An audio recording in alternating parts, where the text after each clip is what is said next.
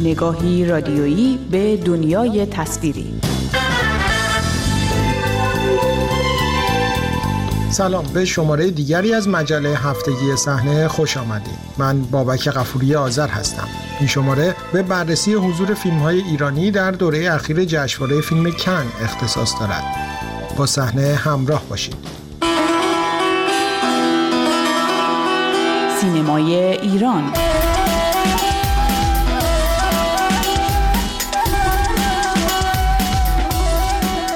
هفتاد و ششمین دوره جشنواره فیلم کن هفته گذشته با معرفی برگزیدگان به کارش پایان داد و جایزه نخل طلا در حضور نامهای شناخته شده ای چون آکی کوریسماکی، نوری بیلگ جیلان، وس اندرسون، ویم وندرز، نانی مورتی، مارکو بلوکیو و کن لوچ به فیلم آناتومی یک سقوط ساخته جوستن بیر فیلمساز زن فرانسوی رسید تا زنان برای سومین بار در تاریخ جشنواره کن برنده جایزه نخل طلا شوند. از ایران با آنکه تنها یک فیلم در بخش‌های اصلی حضور داشت اما در بخش‌های دیگر از جمله بخش دانشجویی سینه فونداسیون و بازار آثاری از سینماگران ایرانی به نمایش درآمد که تعداد زیادی از آنها بدون مجوزهای حکومتی ساخته شده بودند. از جمله فیلم آیه های زمینی ساخته مشترک علی اسکری و علیرضا خاتمی که در بخش نوعی نگاه نمایش داده شد. فیلمی در نه قسمت که تصویری از مواجهه مستقیم شهروندانی در سنین و اخشار مختلف را با موازین و خواسته های اعمال شده بر زندگیشان نشان می‌دهد. حالا اومدیم یه بدبختی رو سرش از سرش سر خورد افتاد اون وقت چی؟ نه کسی نخواد سر نمی‌خوره حالا سر خورد چی؟ سر بخوره مجرم میشه همین خب همین راحتی آدم مجرم نمیشه که به نظر شما مال من میفته علی رضا خاتمی یکی از دو کارگردان فیلم آیه های زمینی در گفتگویی که با او در جشنواره کن داشتم ساخت این فیلم را یک امر اعتراضی دانست و گفت برای تولیدش مجوزی از حکومت گرفته نشد و با شرایط فعلی هم امیدوار به دریافت مجوز نمایش در داخل ایران نیست. فیلم با بودجه شخصی ساخته شده ما هیچ پولی رو از هیچ institution هیچ جایی قبول نکردیم نگرفتیم. با دوستامون جمع شدیم یه فیلم خیلی کوچولو تا هفت روز فیلم برداری کردیم. در یه محیط داخلی فیلم برداری کردیم. به همین خاطر یه بخشش زاده شرایطش هست و از روز اول هم تصمیم بود که هیچ پولی رو از کس دیگه ای نگیریم. یعنی پول کاملا بودجه فیلم کاملا بودجه شخصیه. و خیلی هم حدس می‌زدیم که هیچ کی فیلم رو دوست نخواهد داشت چون فیلم از منظر formal خیلی فیلم ریسکی هست. 11 یعنی تا shot بیشتر نیست هر shot 7 دقیقه است. و فکر کردیم که اصلا ممکنه فیلم هیچ کی تحویل نگیره. و همین به خودمون می‌گفتیم ببین ممکن نگیره ناراحت نشین فیلم ممکن هیچ کی تحویل نگیره واقعا. و بر این حساب اصلا خودتون رو درگیر گرفتن مجوزهای حکومتی نه نکرد نه. اصلا بعدم من شخصا به خودم می‌خوام حرف بزنم می‌خوام اینجا علی حرف بزنم نیستش الان. من فکر می‌کنم ساختن این فیلم هم یک امر اعتراضی است. در نص سریح قانون اساسی ایران میگه حق آزادی بیان وجود داره. اگر این حق وجود داره من چه استفاده می‌خوام بکنم. تو خونه خودم می‌خوام یه فیلم بسازم با دوستام. هیچ جای قانون اساسی اینو نمیگه که من این حقو ندارم. من از این حقم استفاده می‌کنم. اگر اونها می‌خوان این فیلم اجازه پخش بش ندن اون کاری که اونا باید بکنن. بذار اونا انجام شدم من این حق به خودم میدم که این فیلم بسازم. و لازم نمی‌دونم برم مجوز بگیرم. فیلم قبلیمو رفتم مجوز بگیرم. رفتم و سعی کردم گردنم رو کچ کنم و نتیجهش می‌بینید که واقعا آدم رو می‌ذارم به یه سری دیالوگ میگن که تو قوطی هیچ عطاری نیست. این کلماتی که آدم میشنوه. فکر نمی‌کنم یعنی بر این مبنا خیلی براتون ممکن باشه امیدوار نبودید که نمایش داده بشه محصولی که می‌سازین در داخل ایران به صورت رسمی. نه ما امیدوار نیستیم. ما, ما امیدوار نبودیم هیچ جا نشونش بدن حقیقتا. یعنی کن یه اتفاق کاملا غیر منتظره بود. تو ایران که اصلا. یعنی هیچ کنم از فیلم های ما رو قبلا نمایش ندادن. فیلم قبلی من رو چون تو شیلی ساخته بودیم یک بار جشنواره فیلم فجر نشون داد ولی نذاشتش توی بخش اصلی نمایش جانبی داشت. همین. و فیلم های علی هم که همشون یا توقیف شدن یا اجازه نمایش ندارن هیچ وقت نمایش ندارن. اینم نمایشش نمیدن. احتمال زیاد.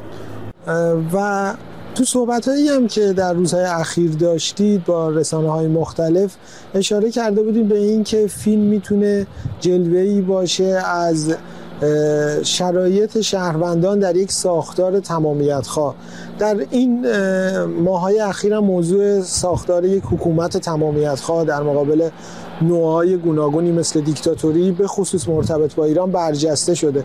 چی شد؟ جلوه دادن و باستاب دادن به این موضوع به ساختار یک حکومت تمامیت خواه و زندگی شهروندان براتون مهم شد. من به واسطه کار دیگری که دارم استاد دانشگاه هستم جز کارم است که کمی بخونم و کمی مطالعه کنم. من علی هر دو خیلی مشتاق بودیم که کمی بیشتر یاد بگیریم. درباره این که قدرت هر شکلی از قدرت چگونه خودش رو ابراز می‌کنه به شهروندانش.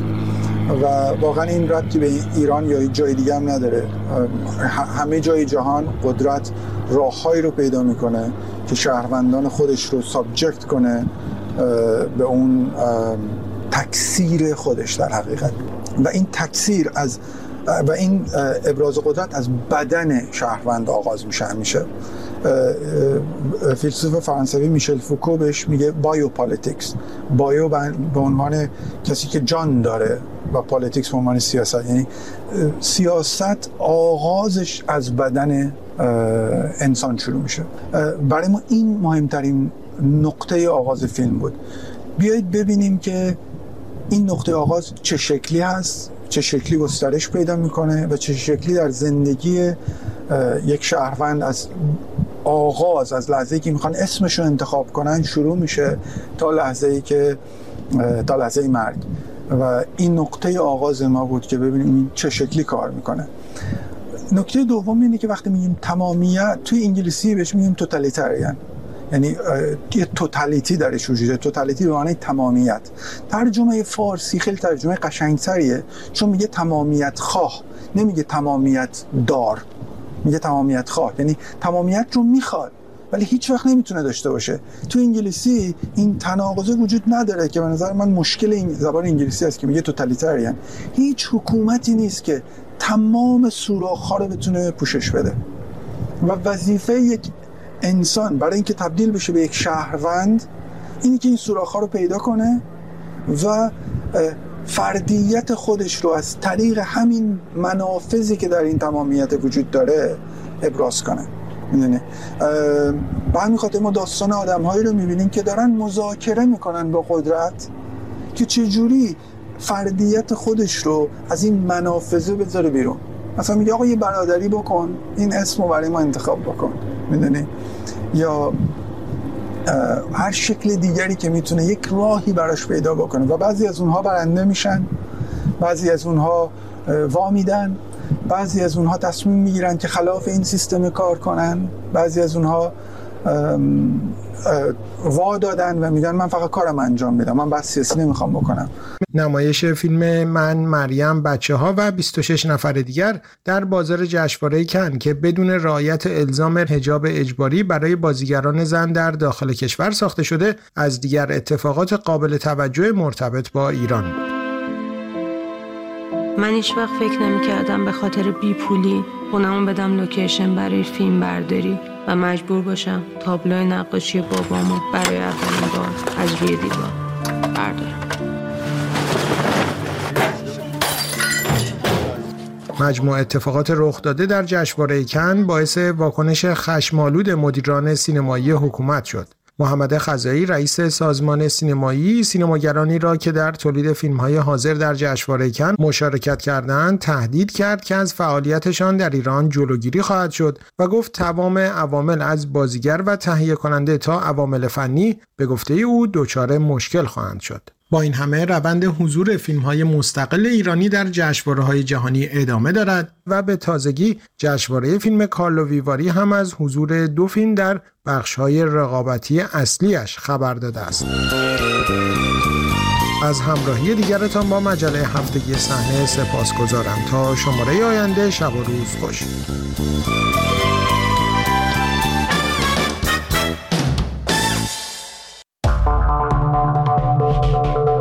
خبرها و گزارشها را در وبسایت رادیو فردا به آدرس رادیوفردا.com دنبال کنید.